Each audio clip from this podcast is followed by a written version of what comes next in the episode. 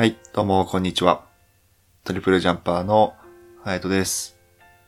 この配信をしている時はもう2月になっているかなと思っていまして、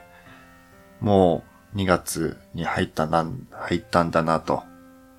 まあだいたい1月ももう終わり、まあついこの間年を越したと思えば早くも1ヶ月経っていたんだなっていうところに、ちょっとまあ自分の中ではちょっと驚きだったり、まあこう年々この日にちがどんどん過ぎていく速さに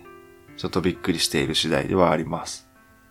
でまあちょっと今回お話をどんなことをしようかなと思っていた時に、先月の1月20日にメルカリさんがやったテック系のイベントがあったので、そのところにあったブログのところにいろいろスライド一覧を載せて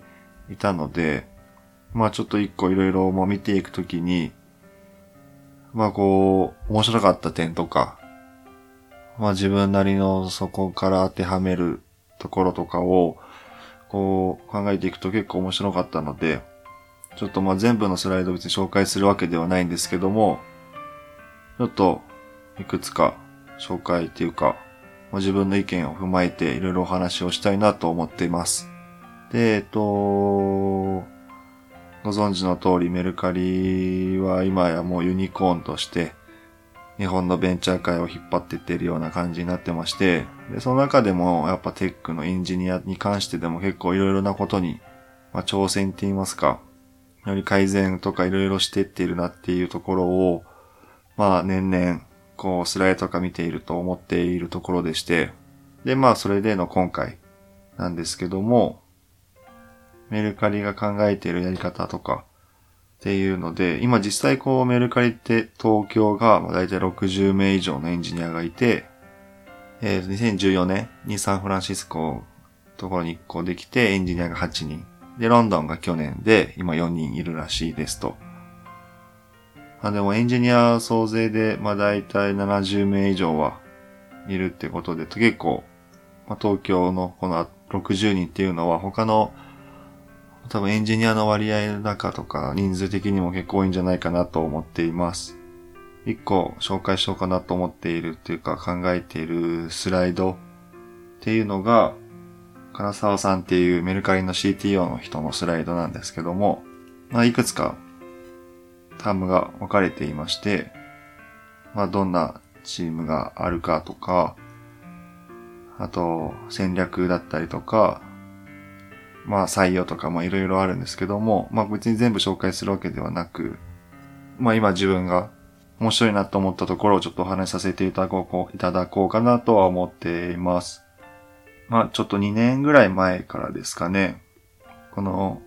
メルカリってインフラのことを SRE と、まあ、くくっていまして、まあ、この SRE っていうのは何ぞやっていうんですけども、まあ、サイトリラビリティエンジニアっていう略で、Google が提唱したもので、このプロダクトやサービスを横断して、このサイトの信頼性を向上させると。ラビリティが、まあ、信頼性っていう意味で、まあ、その信頼性を向上させるためのエンジニア。メルカリがなんでそういったつけたかっていうと、そのインフラからこうイメージする業務の枠を超えていきたいっていうのと、まあ C2C のサービスなので、その信頼性っていうのはより長く使っていくためには信頼性が必要ですねと。でまあパフォーマンスだったり可用性だったりっていうので、まあいつでも画期的にアクセスしたいっていうところ。でまあ海外で今サンフランシスコとロンドンでやっているので。まあ、US でも通じる名称っていうのが結構メリットとしてあるみたいです。で、まあ実際この SRE っていうので、こう採用かけている数っていうのは日本ではもうほとんどまだ数は少なくて、まあ認知がまだされてない。ですけども、海外ですともう結構メジャー的になっていまして、結構それをメインとした採用、のキーワードとして使っているところは結構多いみたいです。なのでまあ今後、そうですね、1、2年ぐらいでこの SRE っていう伸び名も増えてくるんじゃないかなとは思っています。で、もう一個が、SET、ソフトウェアエンジニアインテストっていうので、開発環境とかテスト環境、自動テストなどのエンジニアリングの領域から品質を支えるところ、テストとかですね。これが去年の2016年10月頃にチームとして発足していますと。結構、地味だけどすごく重要なポジションだなとは自分は思っていまして、やっぱりテストして事前に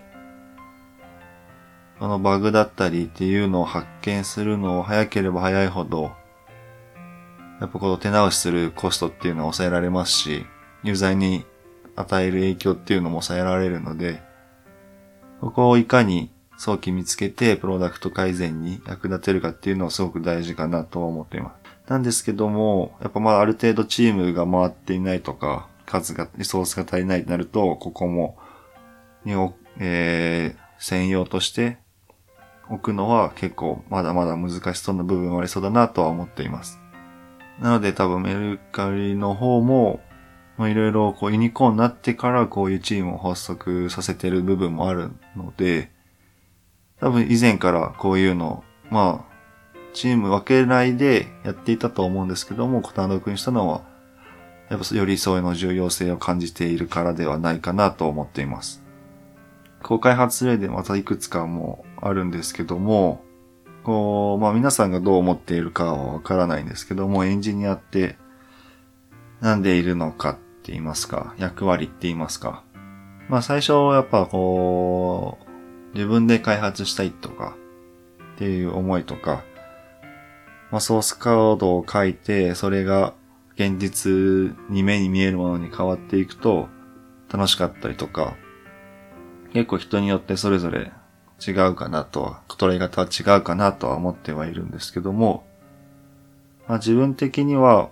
このエンジニアの立ち位置っていうのは確かに思い描いていたみんなが作りたいものを形にできる一種のポジションかなとは思っていまして、なので経営者が全員そういうのができるわけではなくて、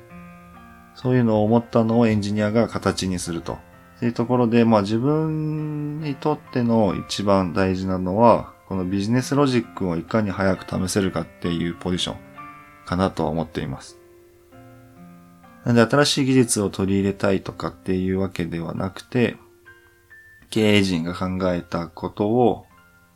どう表現させて、いかに早くテストをすることができるか、その手助けとなることをするのがエンジニアかなと。そのビジネスロジックを考えている部分において提供するそのデータだったりとかっていうのも、やっぱその技術者の役割かなとは思っています。目に見えていない部分を可視化させたりとかっていう部分も、やっぱこのエンジニアに、技術者にとってはすごく大事なポジションかなと思っています。っていうのがあって、このメルカリの方でも、やっぱプロダクトファーストっていうのが大事にしているところで、何よりもユーザーに価値を届けることを最優先すると。技術は大事なんですけども、モチベーションの上げ方でこの技術を使いたいからっていうわけではなくて、どんな価値を届けるかっていうのを結構、重要視しているようです。やっぱり一番重要なのはサービスとして成長し続けることなので、やっぱ直すのに時間はかかってしまいますと。その分新規開発とかっていうのもストップさせてしまうので、その歩みを止めてしまうと意味がないんですけども、続けていけばそれなりやっぱ技術的な負債も積み重なるので、直してはいかないといけない。けど重要なのはサービスとして成長し続けることが大事っていうので、技術っていうのは歩みが止まらないように直し続けることかなと。で、そのためにこの先ほど言った SET っていうのが存在するのかなとは思っています。そうすることによって歩みを止める回数だったり時間っていうのも最小限できるのかなとは思っていまして。で、まあこの技術選定のこだわりっていうのは、まあプロフェッショナルとしては大事なんですけども、まあそれがその用途に必要かどうかっていうのをしっかり考えているようです。まあ確かに、まあこれくらいの規模になりますと、そういった技術の選定とかっていうのは結構大事になってきますし、まあこうスタートアップの方でも、やっぱあえてもう何も触ったことのない言語でいろいろ試すっていうのは、ちょっとステージ的に違ったりもするかなとは思っています。やっぱ開発、リリース、ローンチが遅くなればなるほどユーザーへの反応を確かめることもできないですし、もったいないので、いかに早くどうやって確かめるかっていうには、まあ最初はやっぱ慣れているものでやっていき、ある程度そのエンジニアの数が増えてくると、しっかりその優先って、まあできなかった機能とかも追加機能とかでもあると思うので、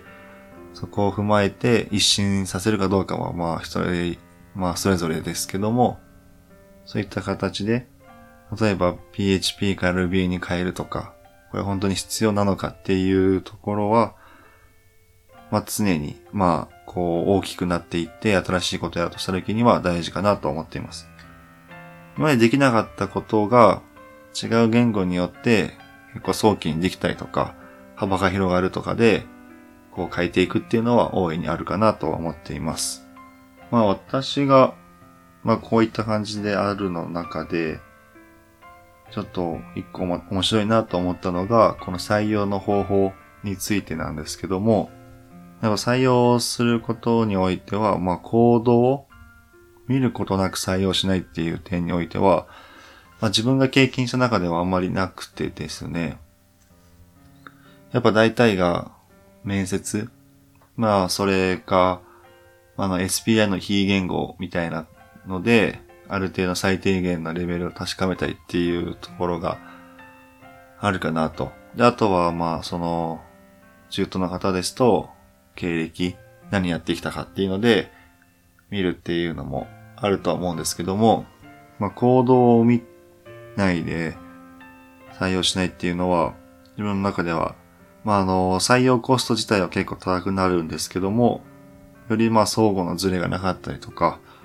まあ、その人の特性だったりとかっていうのも見えてくるので、自分はすごくいいなと思っています。そこで見るのが別に言語に対する技術の領域を見るわけではなくて、その設計だったりとか、まあ、発想だったりとか、応用力っていうのを見ると、まあ、確かに、まあ、一個の言語は知っているだけでも、まあ、それをうまく使えるかどうかで、やっぱ大事なものでして、まあ、学生の時に言ったかもしれないんですけども、学校のテストはうまくいくんだけど、模試とかだと全然できないみたいな。で、与えられたものっていうか範囲が分かっているものに関しては答えられるけど、それをちょっと飛び越えると、もう自分の中で引き出しがないので使えないとか、まあ思ったような結果が出ないっていうのは、まあ経験したり見たことがあったりする方はいるんじゃないでしょうかというところで、この行動を見るっていうのはすごく大事だなとは思っています。で、一個まあそれとはちょっとまた別なんですけども、この間まあブログというか記事を読んでいて、こう思っていて面白かったのが、フリークアウトとイグニスで役員している佐藤さんが、まあ、いくつかスタートアップで陥りやすいことを5つみたいなので、1個このブロガー問題っていうのを挙げていて、まあ、よくそのエンジニアを採用するときに、その自分の技術的な発見とか話をブログに書くみたいな、そういう人がいいぞみたいな定説がある。それ基本的に嘘なんで、特にエントリー数が多いエンジニアの仕事のできなさ半端じゃないですみたいなことを言ってまして、まあこの会社の人でもまあエンジニアのブロガーとして有名な方もいたり、バックグラウンドがそういったバックグラウンドだからといって仕事ができるっていうのはまあ稀な例ですと。まあ運が良かったっていう感じで、仕事の生産性が高いということはブログと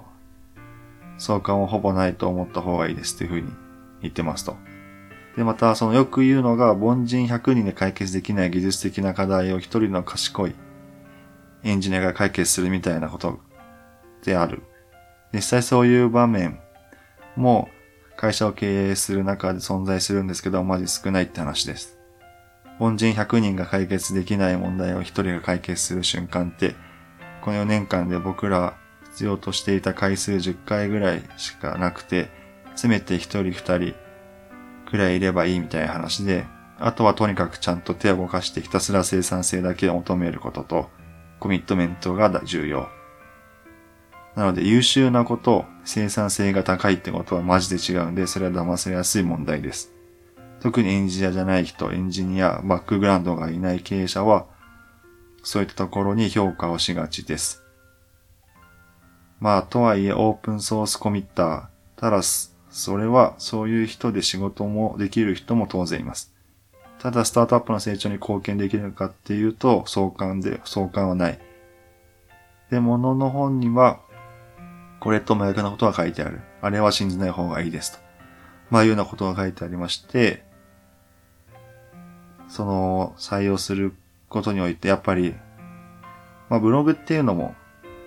まあ一個の自分にとってっていうかエンジニアにとってのアウトプットの場ではあるなと思っているので、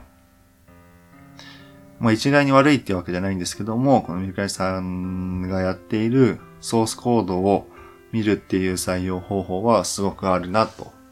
やっぱそれを回避するにはこういった技術は大事かなと思ったりしています。なので、この優秀なことと生産性が高いっていう違うっていう点も、先ほど言ったそのテストで、その定期テストは頑張れるけど、模試は頑張れなかったり、本番で弱いみたいなタイプの子はここの差になるんじゃないかなと思っています。なので、まあその話し方である程度見えてくる部分あると思うんですけども、よりお互いって言いますか、会社にとってもその人にとってもミスのない採用する方法として、こう行動を見ることなく採用しないっていうか、行動をしないっていうのはすごくいいなと。なので行動を見て採用するっていう点は、まあ、すごく大事かなと思っています。でもやっぱ人事もやっぱエンジニアに関してはエンジニアの人事が大事かなと。エンジニアでやってる方が人事としてやることが大事かなっていうのもここで言っていまして、やっぱりその会社の開発を理解してもらうことで魅力に思ってくれたりとかってするメリットもあるみたいです。で、やっぱ最近こう流行っているのがやっぱ GitHub でのエントリー。このメルカリの方でも新卒採用をメールアドレスと GitHubだけで応募できるようにしてみたらしいですと。で、まあ、典型文を、コピーした履歴書よりももっとわかりやすいアウトプットにはなっているのは確かだなと。まあ、他社でやったことなることをまあ試していっているみたいなんですけども、まあ、一個その GitHub っていうのも確かに一個あるなとは。まあ、活発な的な人は本当に自分でいろんなことをやっていたり、まあ自分のポートフォリオみたいになっているのは確かにあるなとは思っています。ですがまあ自分にとると、まあそれでやられるとも大体ちょっともう採用されないんだろうなっていうのは一個あるんですけど、まあ実際自分自身がその GitHub をすごくフル活用しているわけではなく、まあ会社ではやってはいるんですけども、自分で何回発したりみたいなことはしていないので、まあ、一個のじゃないですけども、一個の例としてこの GitHub のエントリーっていうのはすごくあるなと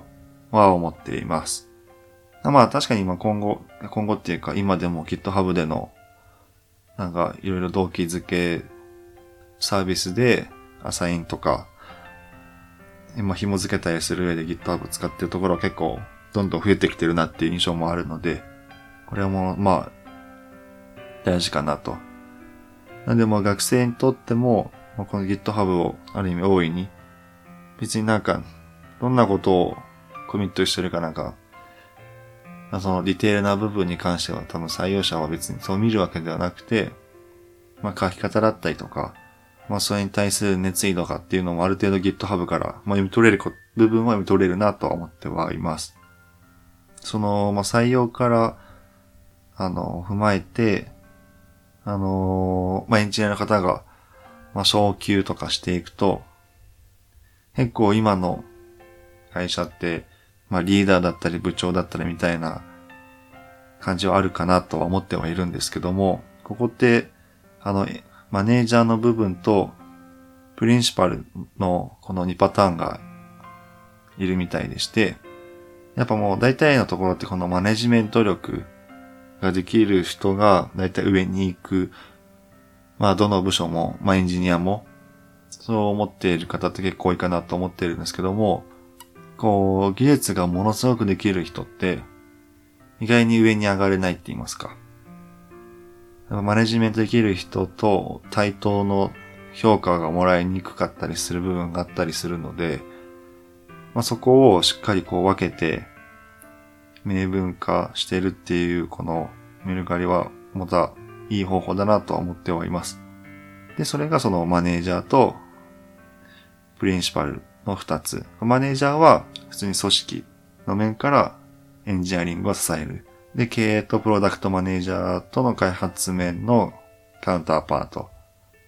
で、プロフェッショナルになるのがこのプリンシパルの方で、本当にザ職人さんみたいな言ってしまえば、もう技術面はすごいです。卓越している技術力だったり、まあそれによって事業貢献ができると。確かにこのマネジメントによってチームを動かすことも大事なんですけども、やっぱ技術を知っていて、でそこから、貢献できる部分もやっぱ大いにあるなと。なので、まあ、このグレードの評価に対しては同じみたいでして、本当にこう、最前線で活躍するエンジニアとしては、もう経営陣と同じレベルの評価を受けているそうです。なので、この、まあ、自分も前々職っていうか、もともと建築での人なので、やっぱ職人さんの、とは結構ここの関わることがあったんですけども、ものすごく技術が高い人でも、やっぱりそう、コミュニケーション、っていうのが、やっぱそこまで上手くない方っていうのがやっぱ多かったなっていうか、やっぱそれなりにいるなっていう印象がありまして、まあ基本、まあ、手を動かすことがメインで、口を使うことがあまりないので、まあ喋り下手になってしまったりとかっていうのはあると思うんですけども、まあ、やっぱ一個その技術が大好きって言いますか、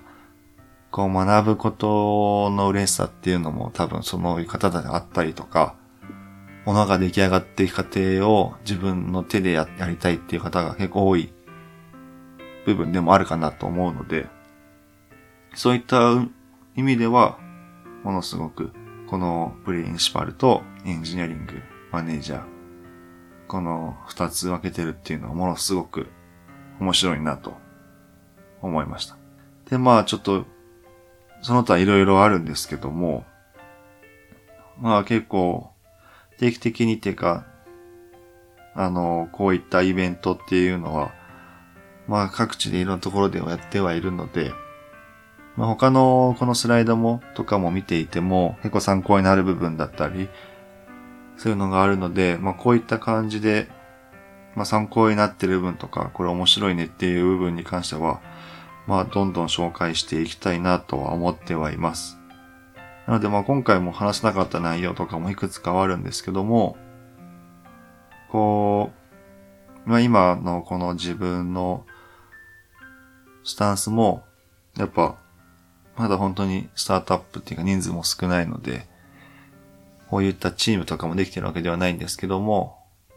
やっぱ考え方、マインドっていう部分においては、まあ、参考にできる部分は参考にして、自分のところにも役立てていきたいなと思います。そういった感じで、また次回お会いできたらなと思っておりますので、こんな感じで本日もは終わりたいなと思っております。ではまた次回よろしくお願いします。では、さようなら。